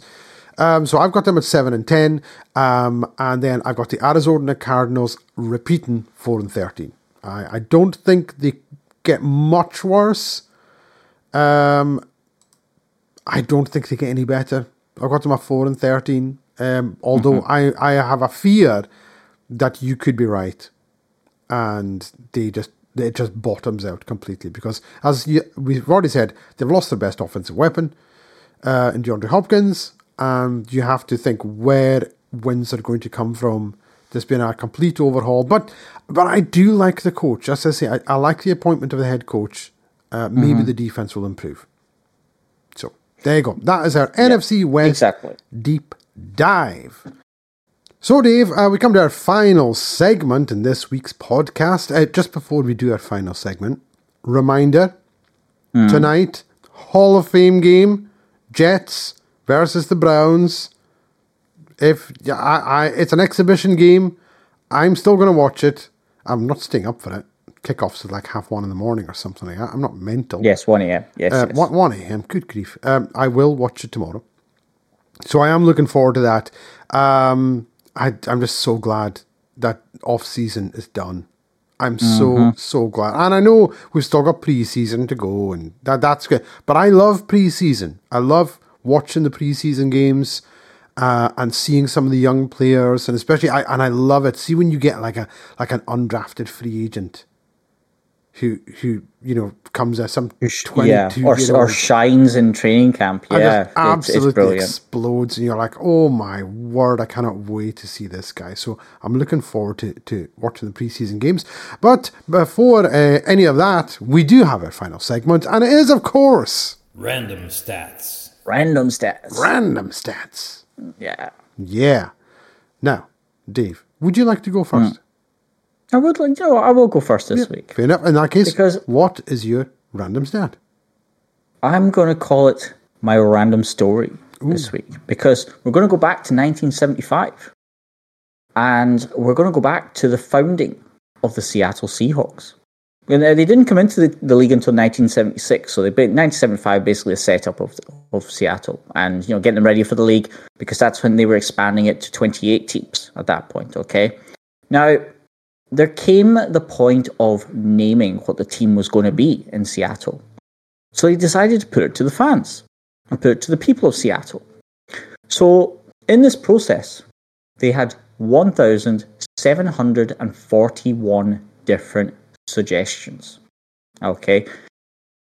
Now that that was narrowed down from about 20,000 entries. Okay, and obviously there was a few duplicates, but 1,741. Now, one hundred and fifty-three of the votes went to the winning the winning one, which was the Seahawks. Okay, so just less than ten percent went to that, but there was so the, the vote was spread right across. But the Seahawks came out on top. However, I want to focus on my favourites of the entries that I think should have been used instead of Seahawks. Now, I'm going to put, to, you know, some of the suggestions. I'm going to give you, ask for your own opinion on some of them. Okay. So right out the back, right, right out the back, of the I don't know, right, right off the line. We'll go for that. How about the Seattle Ding Dongs? The Seattle Ding Dongs was an official entry to the suggestions and into the vote. Is there a famous bell in Seattle that I don't know about? Uh, yeah, I, I, think you're asking the wrong person because when I hear the word bell in Seattle, there's, a, there's that that bell is an incomplete word. so, um, but yeah, that that was literally one of the en- entries. And another one of my favorite, the Seattle Billy Goats. How someone came up with that, the I do not Goats. know. Yes. Um, there was also the Seattle identified flying objects. Oh, shut up. This is true. This is all true. This is some of the ones that were pitched to the fans as potential names. Okay? Some of the other ones, this the Seattle orangutans. Uh, we've got some more alliteration. The Seattle sperm whales. we had uh, uh, one that is particularly relevant that a lot of our Scottish fans will appreciate the Seattle Alkies. The, Se- the Seattle Alkies. Yes, that's a genuine suggestion. That, that's a name for a team from, you know, Glasgow or Stornoway. That, see, never, well, well, well, don't, don't, don't try. Well, Seattle, I suppose, maybe. Seattle the, Alkies. Yes, that was one. There was the Seattle Crabs, which I think is a highly appropriate one. Um, the Seattle Nutcrackers. um, there's one that's very questionable here. Uh, there's is, one that's questionable. Out of all those, okay, there's one. this is this is on a different level. Questionable. Okay, okay. Now, the Seattle Diarrheas. That's not. That's not real. That is. That is. I promise you, this is real. And but, is it spelled the way that diarrhea is actually spelled? With D I A D I A R R H E A S. It's the. I think there's an the missing in there. Spelling. Yeah. yeah exactly. But yes, that's exactly how they spell the it. The Seattle However, Diary. Do you think that's yes. because of the Cleveland Browns? oh my word! Maybe they thought but, that's what it meant. The Cleveland Browns. Yeah, like, oh, maybe. Yeah. But it's not my favorite one. Oh my! My word. favorite one is another alliteration. The Seattle Spunkies is my favorite one in the entire list. How did that not win? That's the, like I it's like when they when they naming the boats. So right, so Dave, yeah. I don't know if you're aware that there was a boat in Stornoway this this week. There was a boat that came to Stornoway, and it was the Sir David Attenborough. Right, yes. that was the boat. Very yes. now for anyone who doesn't know about the boat, the Sir David Attenborough, it's, it's famous, mm-hmm. really famous. And it's famous for one reason because they held a poll mm-hmm. to see what should the boat be named because it was going to be a what it's uh, what is it it's a, a marine I don't even what you'd call it marine biology um, yeah, it, it, was um, like a research vessel. Yeah, research, marine research. Yeah. And so they were doing all this scientific stuff about the environment and marine ecosystems and all that. And they said, what, what shall we call it? So they had a public vote. And do you remember what the winner was by an absolute landslide? And we're talking like 80% of the votes. Do you remember some- what it was called, Dave? Was it not something like Boaty McBoatface or It something? It was Boaty McBoatface. And, and, and then they decided not to go with it. Despite the fact everyone wanted it to be called Boaty McBoatface, True. which is what happens when you ask the British public to name something. You think that's just ridiculous. Um, they changed it to the Sir David Attenborough. Now, personally, I love Sir David Attenborough himself. He's Yes, an absolutely. absolute legend, a living legend, an icon, uh, just an, a national institution in his own right. He walks this earth taller than anyone else, in my opinion. David Attenborough, right up there. Um, but Boaty McBoatface is a better name for a boat. It just is. So they should have gone with that. How did the Seattle Spunkies not win? I- How did that not get at least 70%? Well, I mean, uh, uh, you, I think it's because uh, you know, just like politics, there's always a split vote. So you know, between the Seattle Crabs, the Seattle Sperm Whales, the Seattle Spunkies, the Seattle Ding Dongs, it was just this is what happens when you give people the right to vote. This is this is a kind of absolute farce that happens. You know, it's. This, you know, you get basically the Seattle Alkies winning. It's Seattle It's Alkies. It's just ridiculous. I mean, it, you know, at least they knew what they were vo- voting for. They weren't. I um, think you just imagine Kevin. for- You can just imagine Kevin Harlan commenting, "Touchdown, Alkies!" You're like, that would work. That would be so Oh, good. just touchdown crabs. That's Touchdown crabs. but, Oh yeah, my word! I don't I, see what I'm what I can't remember and what I'm actually worried about now is what I was actually searching for when I came across this fact, and I cannot remember. But I don't think it um, matters. Whatever it was, there was no way it was as entertaining as that. I, I mean, I spent a good 15, 20 minutes looking at the list and just laughing my way through this list, thinking that, you know, um, uh, Pete Carroll was, you know, head coach of the Ding Dongs. just, he, uh, just, you, oh, uh, you know, the 10, 10 year face of the Billy Goats, Russell Wilson. it's just, oh, it, it gave me a good laugh. But uh, yeah, that's my random story, random fact. I, I love it. Uh, that's that's one of the best. Um, I mean, you can call it a random stat because you were talking about percentages of voting. It's a stat. Uh, Yeah, that's well, one of the best Uh, stories I've ever heard related to the NFL. That's absolutely amazing. Thank you, Dave. And yet, uh, only 153 people voted for Seahawks. So, what the other thousands voted for, I think anything that wasn't, you know, the Sea. I mean, there was there was there was numerous other ones that were, um, you know, potentials. Uh, I, I think I, I saw something like the Seattle Juggernauts. Um, obviously, the, the I think it's is it the baseball team that's the Seattle Sounders. I think it's a baseball team that is. Who's the, there's one called the Marlins. Who are they? Are they basketball? Oh, they met. Oh, they, oh. Uh, I can't remember. See, so ba- yeah, baseball. Um, Because there's baseball, ice hockey, basketball. basketball, NFL. yeah. So I mean, I think the Sounders. The Sounders is one of them. Um, but uh, yeah, that was one of the other sort of you know basically shortlisted because I'm not sure that uh, the the kind of final five, t- ten, whatever they were going for. Uh, I don't think any of my favorites were going to be on that list. Um, but I think there, I think the alliteration. You know, when you're talking about Washington potentially they're changing their name. Uh, is it to the Wild Hogs that you're advocating for? I I want the Washington Wild Hogs. Yes, That's so what I want I, because it's it's it's just a great name. It's perfect for them.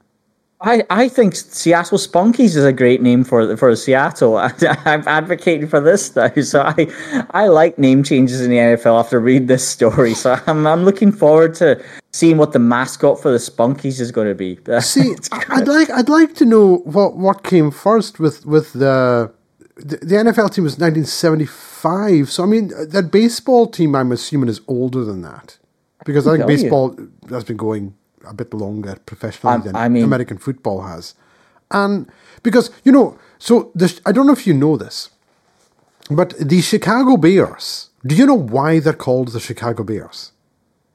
I don't.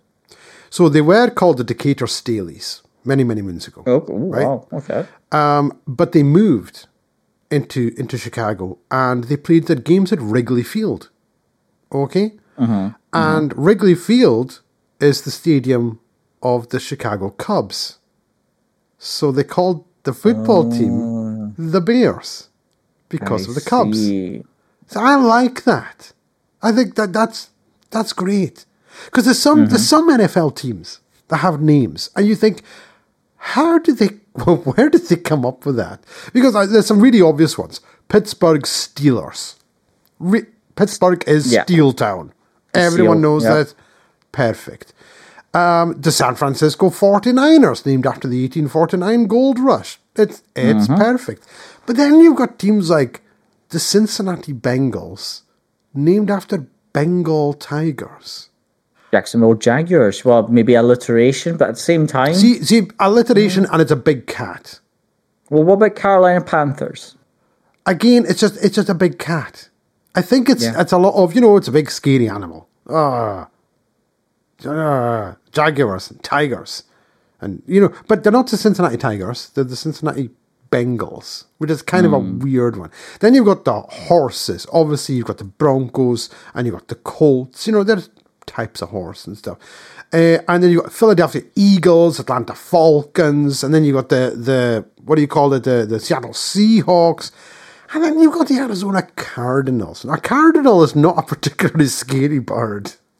No, but it seems to be a, a, a nickname or, or, you know, a kind of name that's stuck within American sports. I Because you think it's to do with uh, baseball. I think St. it's Louis to Cardinals. do with the, the, the red. They're not called cardinal red. That color. I think it is. I. Okay, think it is. all right. But you, yeah, you look at some of the teams and think, where did their name come? San Diego Chargers. Uh, they're Los Angeles Chargers. Oh my word, the Chargers. Yeah. The little See, sister in At first, I thought that was you know after the horse, you know, a charger. Mm-hmm. But it's like a bolt of lightning, yeah. and I don't, I don't get that. I just, I just, No. I just don't get it. I, I don't get it. I Don't know where it comes from. Not not to throw not to throw any kind of shade or shots, but the Saints. Where's that come from? The Louisiana, New Orleans. I, I don't know where the Saints comes from. It's an interesting one. That There's an inter- Um, See, that's an interesting one. There's no teams. There's no there's no teams like called the Sharks. There's a team called the Jets, so there should be a team called the Sharks. So the Sharks and Jets get together like West Side Story. That would be Yeah. class. Someone, the next Uh, franchise has to be called the Sharks. Get it done, Well- Roger Goodell. You're listening. Mandated. it. Of course, of course he's listening. course he's There's nothing for him to do anymore. But uh, I, I, I was. Well, uh, that's he doesn't have much else to do at this time of year. But uh, yeah, I, I did just check. The Sounders are, are the soccer team, uh, Oh, and right. uh, how how I didn't know that I don't know. But they were they were actually founded in 1974 as well. Uh, you know, basically the year before the Seahawks. Um, Sounders. and they they also play at Lumen Field as well, So which is a fun fact there. a sounder is something that you put on the bottom of a boat, and it's essentially sonar, and it gives you the the the depth to to the you know to the from the bottom of the boat to the the bottom of the ocean. That's a sounder. It's a it's a very apt name for a I'm Seattle assuming team. that's what it is. Yeah, because you know Seattle's right there by the ocean. So and right at, right at the bottom usually. So uh, it's a very apt Yeah. name so uh, anyway, for um, Seattle. But yeah, thanks for that. I Yeah, still I love that. I love that story. That's great. That, that was a great Yeah, random stat. It's a random story. Yep. I love story time. Random story, yeah. I'm I, I, I'm scared to look again. Like I said, look back up from uh, where I where I saw it, where I was reading about it. But I was reading for a good about a good twenty minutes. But it's it's now official and verified, obviously, because it's on the WinFL show. Yes, it is. Now, my random stat is literally that. It's just a random stat, but it is to do with the NFC West. Okay. Um, now, quick, quick question, quick quiz for you, Dave. Just one question. Um, what is the most successful team, division winning wise, in the NFC West? If you had to guess, which team has won more divisions than any other? Oh, I I I thought I thought I saw something very similar. It's going to be. Uh, Well, I mean, if you're talking about uh, Since the NFC West, NFC West it, since 19 Forty- uh, 49ers? It is the 49ers. San Francisco Yeah. 49ers. They had such dominance through the 80s and 90s. that's what I Um, thought. Yeah. They have won 21. Now, Wow. the NFC West came into existence in 1967 because, um, you know, the merger. Yeah. Uh, the- West the Central Super Bowl, East as sorry, well. Yes. the Super Bowl. Um, the very first one, 1967, was won by the Los Angeles Rams. They went 11 As we 1 and to 2. go on. 11 1 and 2, 1967. So Rams are number one. In 1968, it was won by the Baltimore Colts because they used to be in the NFC West. Ah, or the NFL West at the time, as I say. Um, it's ridiculous to think that, considering how far east Baltimore actually is. Well, we've spoken about the geography before. It's mental. Yes. Uh, the Rams then won again in 1969, and then the 49ers won three in a row 70, 71, and 72. Now, as I've already mentioned, the San Francisco 49ers have won more than any other team 21 times. However, what they have not done is won it seven times in a row, but the Rams have.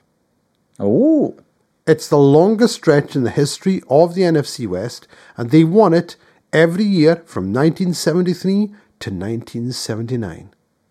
And in 1979 was the year when, and it, the, the funny thing is, the, and this is the actual random stat. So I'll give you the records. So 1973 to 79, they went 12 and 2, 10 and 4, 12 and 2, 10 3 and 1, 10 and 4, 12 and 4, 9 and 7. And the 9 and 7 team in 1979 was the one that actually, it was the only team they had that went to the Super Bowl. I knew that was. good. Every other team, bar one, made it to the NFC Championship game. They, they no wild cards. So in 1970, they won the divisional playoff. They lost to the Cowboys in the championship. Uh, in 1971, won the playoffs, lost to the Cowboys in the championship. Oh, sorry, sorry, sorry, I beg your pardon. Uh, in, in in 73, they lost to the Cowboys in the championship. In Yeah. 74, uh, they lost to the Vikings. In 75, they lost to the Cowboys. In 76, they lost to the Vikings. 77, they lost to the Vikings. 78, they lost to the Cowboys. And then in 79, they uh, beat the Cowboys, finally met them in the divisional round, beat the Cowboys, um, beat the Buccaneers in the championship, and lost to the Steelers. But they played, um, in fact, I've got it up here one, two, three, four, five, six, seven consecutive playoff games against either the Cowboys or the Vikings. But the 9 and 7 team was the only one that made it to the Super Bowl, the worst team they had. And double digits Rams team- every year. I'm and you know there was more games to win in that final season. That was nine and Yeah. seven because it was sixteen There were games. 16 games in that one. And uh, the the fact that they won seven division championships div- championships in a row, the only team in the NFC West to do that. That is my random stat. I like it, but I it, I mean looking at it, it should have been should have been many many more Super Bowl appearances for the Rams there. Um, There Right, should have been because, as I say, so uh, in in '73 they just lost in the division, but then they went to Mm. one, two, three, three straight NFC Championship games, losing to the Vikings, Cowboys, Vikings, and then losing the divisional to the Vikings, and then they beat the Vikings, lose to the Cowboys, then they beat the Cowboys, and it's just it seemed to be that it was just the Cowboys and Vikings in the '70s were Mm-hmm. constant. Well, the Vikings went to four Super Bowls in the '70s. Oh, those Vikings. know. Yeah, 0 and just I, I, yeah, and you know, I, obviously I love the Cowboys, not, um, but uh, yeah, um, I'm surprised that um, the kind of rivalry with those two teams has really kind of tapered off. There, there's there is no rivalry anymore with Minnesota or Dallas. Uh, I, I pretty much just don't care about them now. Well, interestingly, Oh, you might not find it interesting, but I find it interesting. Okay. the as I'm already mentioned, the Minnesota Vikings, uh, four Super Bowls in the seventies, and then what happened was they moved stadium, and they went indoors to the Metrodome, and ever since then, they've never been back to the Super Bowl. Now, Wow. I don't know if that's the reason. All I know is that it's a fact because they had they had home field advantage. See, come playoff time, it's cold in Minnesota, real cold, like colder than Buffalo cold, like Green Bay cold. Yeah, I was going to say like really- Lambeau cold. Yeah. Really cold. And they had home field advantage. And other teams did not want to play in Minnesota. They move into Mm-hmm. a dome, and all of a sudden, that's it. The closest they ever came was that 1998 uh, NFC Championship. Well, I mean, it. I, I think Dallas hasn't been as successful either, uh, and you know they're they're indoors now. There's, I, I'd I'd say look look at the teams in the last twenty years, the most successful teams. Uh, yeah, I mean the top two that jump out straight away are the Chiefs and the Patriots. So, you know, sadly to say with the Patriots, but do they play indoors? Either of them? No. and how often do they have home field grass. advantage? It, it should be on grass. Uh, I, I know, Yeah. I can't remember if the Patriots play on turf. I think they actually do play on turf now. But Oh, all? Well- all teams should be playing on grass. I, I'm a big advocate for Yeah. grass. And they should all be playing outside. It's playing in domes. I know Jake will disagree with me on that one. And, and maybe yourself. Well, don't, don't get me wrong. Don't get me wrong. The stadiums are incredible. I mean, you just look Yeah. at SoFi. In God? And Jerry I, World. I, I, that's it's on my bucket list to go to SoFi, and it's, I mean, I mean, you know, well, sometimes you, a lot, of well, the majority of people say money can't buy you happiness. You go to SoFi and tell tell LA that because that's that stadium is just money, beautiful money, and yeah, it's it's. I, I personally, I know I'm biased in saying it, but I, I haven't seen a stadium that tops SoFi yet. See, um, they, they look at the, I think it's the NFL Network studios are in LA, aren't they? Mm-hmm. They're, they're near SoFi. And they, because I know the Rich Eisen show, he's just like literally down the road from SoFi, where he Mm-hmm. is. And maybe we could move the WinFL show to Los Angeles uh, next to the Rich Eisen show or or just like next to the NFL Network studios. Maybe we should do that. That'd be all right. Do you think that? Do you think they'd let us squat? Uh, Well, I they wouldn't we, let we need us. to look up. Well, they wouldn't let us, but uh, I think we need to look up the laws and squatters' rights in, in that I case. I so, think I uh, think squatters' rights are totally different in America to they are here. I think yes, they, they can I just, th- uh, yes, yeah. I, I I don't think there is such thing as squatters' rights in America. so I not. think we. We, we should be very careful in that, but you know we're we're still happy-ish in Stornoway. It's a bit gloomy at times, but Stornoway is Stornoway, and the Western Isles is the Western Isles. We wouldn't be the WinFL show without the Western Isles. That's very true. It's what the We in WinFL show stands for. Is Western Isles. for anyone who didn't know, for anyone who wasn't aware of what the WinFL show stands for, it's the Western Isles National Football League show. Mm-hmm. I don't think we even actually. We just kind of came started the name. It wasn't. Even, it was. It wasn't even originally WinFL. It just suddenly became that at It- some point. it- but we've gone with it. Yeah, we, we, we I think we we called it that just like the day before we did our first podcast. And we're Mm-hmm. like, what are we going to call it? Um, and it's the WinFL show, but that does stand for Western Isles National Football League show. Mm-hmm. Not affiliated with the NFL in any way, shape, or form. Just like to make that very clear. Our views are our own and should not be taken as the views of the NFL at all. we, we would be squatting in court basically because the amount of appearances that we have to make if the we were claiming it was going to be. But yeah, we look. It's our show and we love it.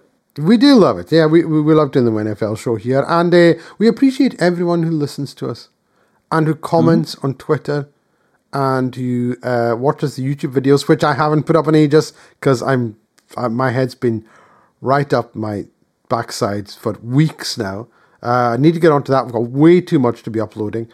Um, but Dave, we did it. We made it to the end of another podcast. Our final podcast before the Hall of Fame game kicks off. And it's going to kick off tonight, as Yeah. I've already said, or early hours of tomorrow morning.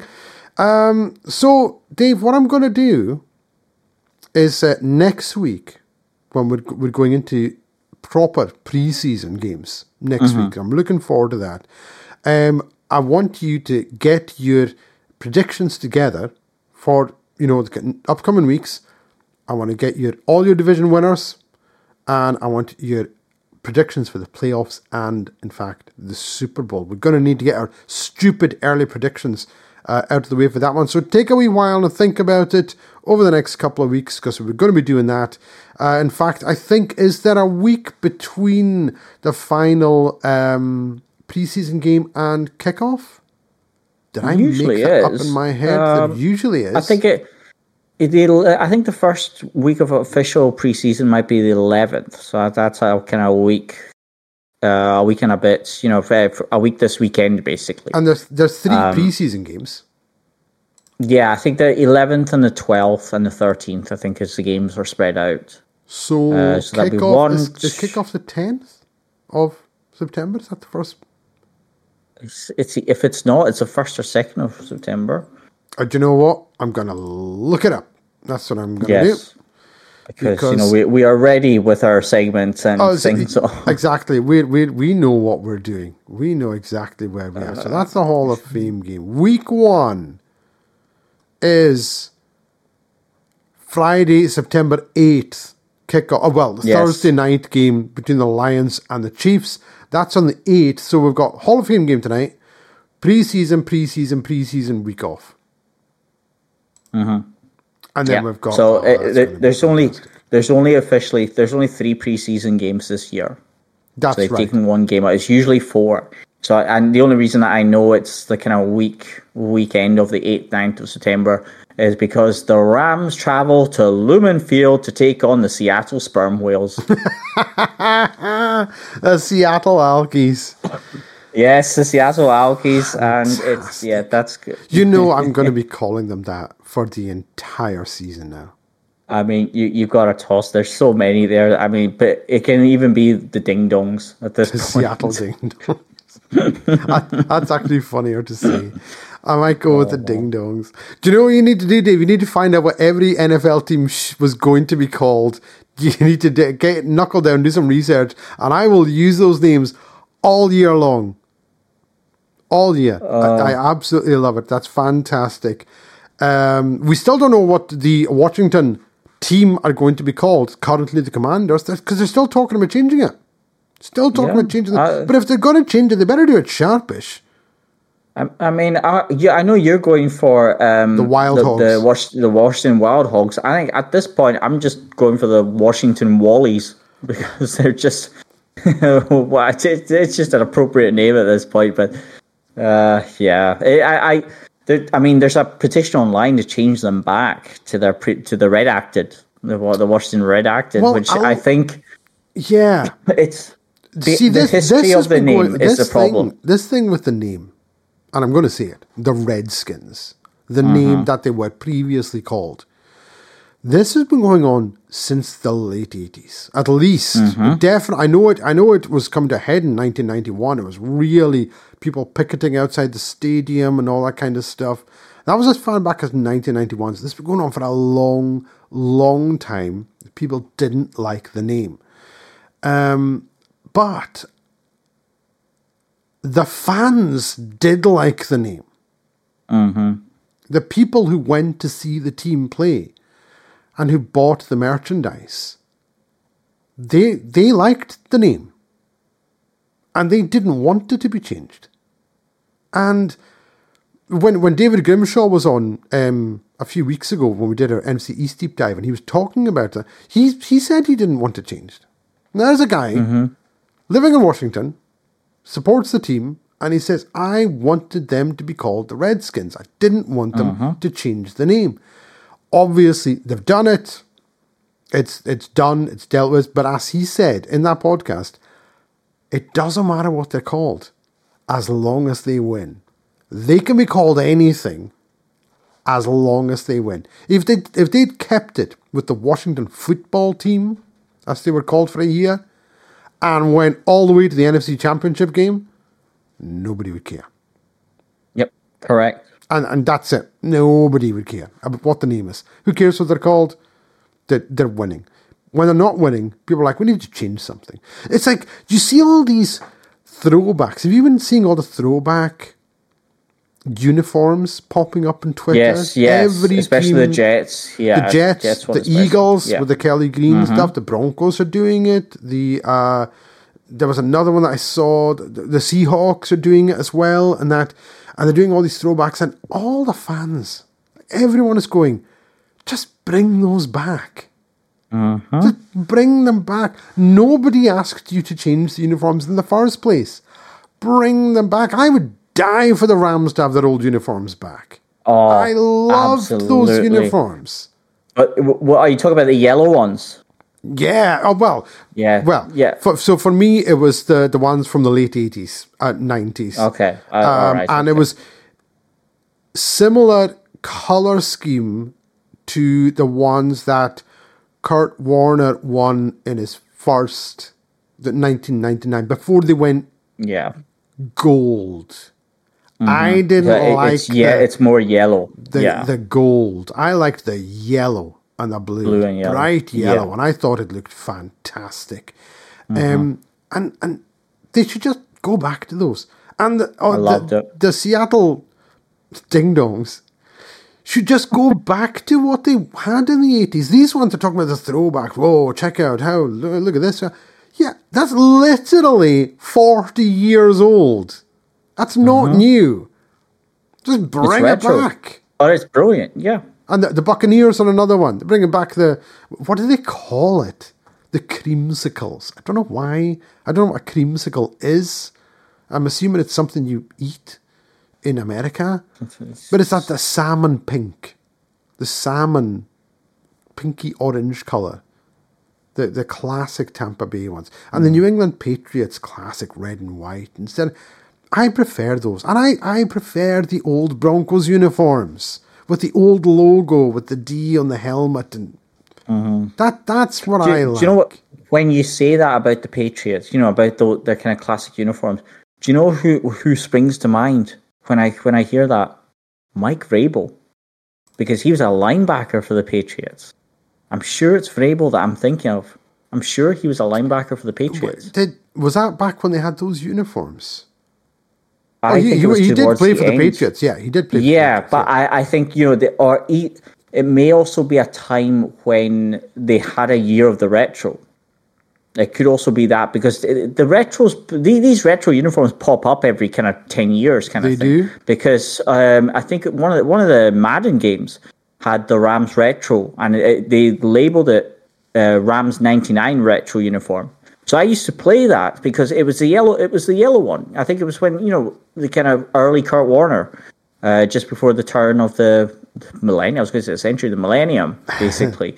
um, but yeah, the, look, those uniforms are kind of for a lot of teams the founding the founding uniforms and the ones that really brought them into the spotlight as well. They they represent the su- uh, successful years of many of the franchises as well, which is why they are so big. And you know, I think once every ten years they should bring them back. I think they should, I think they should bring them back anyway. See the see the Eagles, bring Mm-hmm. back the Kelly Green and just keep it, just keep it. Is he going to this they're not of? going to do. Yeah, they're not going to do it though. For I know for they're not purely do financial reasons. Of course financial It's money like- talks. so many, many, many, many years ago, going back to like the seventies and eighties and that, with the Broncos when when they were doing Mm-hmm. you know quite well, um, they had one strip, and it was the orange. Uh, The away they had the the white. Because that's Mm-hmm. Yeah, what yeah. you had coloured. That's all they had, yeah, and white yeah. Mm-hmm. away, and every team was the same, with the exception of the Washington Redskins and the Dallas Cowboys, who both played their home games in white. That's Yeah. awkward. Did you know that? Hmm? There you go. Mm, Th- so the I- I- Redskins' I'm- home home strip was white, and the away strip was that deep maroon. and the Cowboys' Oh. home strip is white and the away is the blue. Mm-hmm. But everyone else, the home strip was the color and the away one was white. Okay, so that that's the way it went. And in Denver in, in those 70s and 80s, because it was orange, the entire stadium was orange because everyone had a jersey on. But nowadays, some of them have got the orange, some of them have got the blue, some of them have got the whites, some of them have got a throwback, some of them have got another throwback. So and it's all multi. You don't get that same overwhelming color. Do you know what I mean? In mm-hmm. the stands that you used to get. Now, I will give the Seattle Ding Dongs their props here because the fans there, when they adopted the, the luminous uh, um, yellow and green, yeah, the fans totally bought into it. And the whole Yeah. stadium looked yellow and green. That, that luminous, awful, uh, toxic waste color. You know the one I'm talking about. So, It's, it's, well, that's what yeah, it is. it's- toxic waste color. yeah, it's, it's, it's a kind of sperm whale color, isn't it? I'm not even going to mention the color of ding dongs. not even going to go there. Anyway, so my point is that they, they, instead of just having, oh, look, we just, just go back to it. It's what the fans want. If if the Denver Broncos this week announced, do you know what? We're going to be playing in our old orange with the white pants and the light blue helmet with the D on it. Every single fan would buy a jersey. Every one of them. And said, we're playing the entire season in this. That's what would happen. Doesn't happen anymore. And it's, it's, it's well known that see the, the teams that don't change, the, the really, like if there is a change, it's, it's tiny, it's minuscule. Green Bay Packers, Chicago Bears, Minnesota Vikings, the Miami Dolphins. They had a slight change to the logo so that the instead of jumping through a hoop of fire, the dolphin had like a sun behind it or something like that. So they, Do you know what? Do you know else? Do you know what though? See the teams that have not changed location and venue.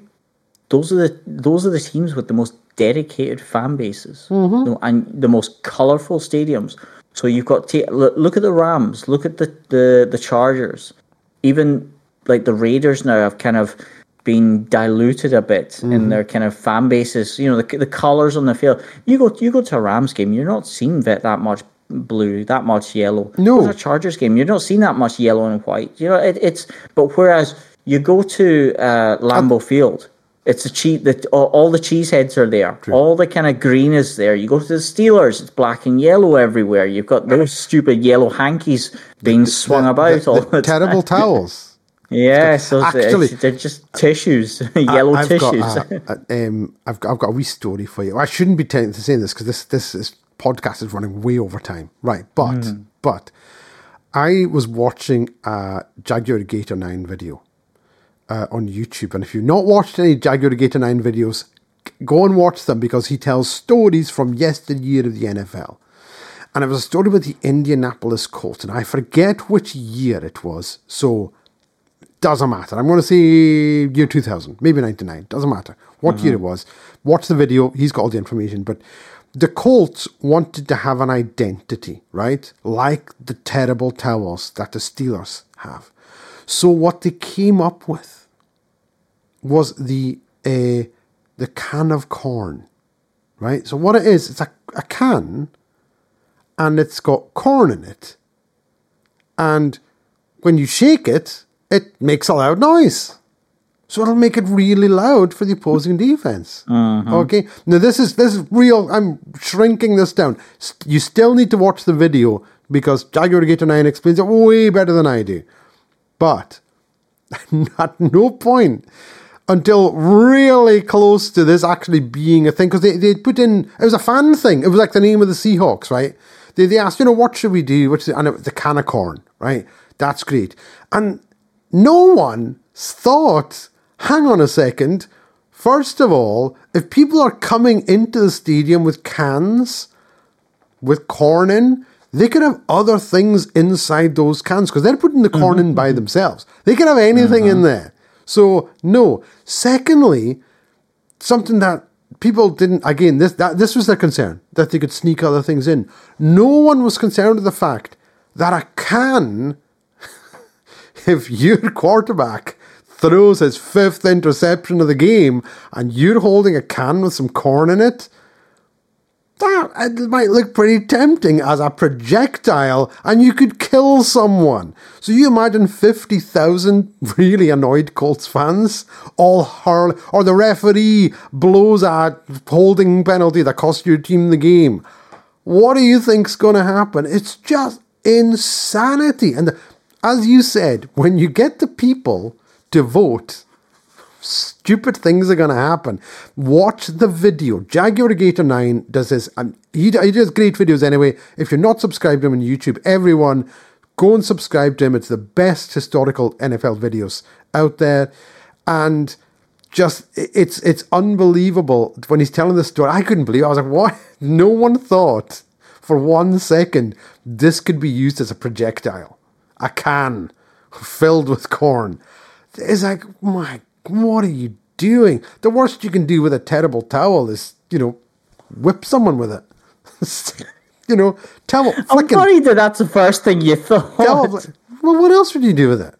I don't know. Just do. hang on. If you got some weird, wet it. No, wet it and launch it. yeah, but it's a towel. It's of... gonna it's gonna flap around. You know. I'm talking about like if it's wet, you can uh. thingy up and you know you can you can do that.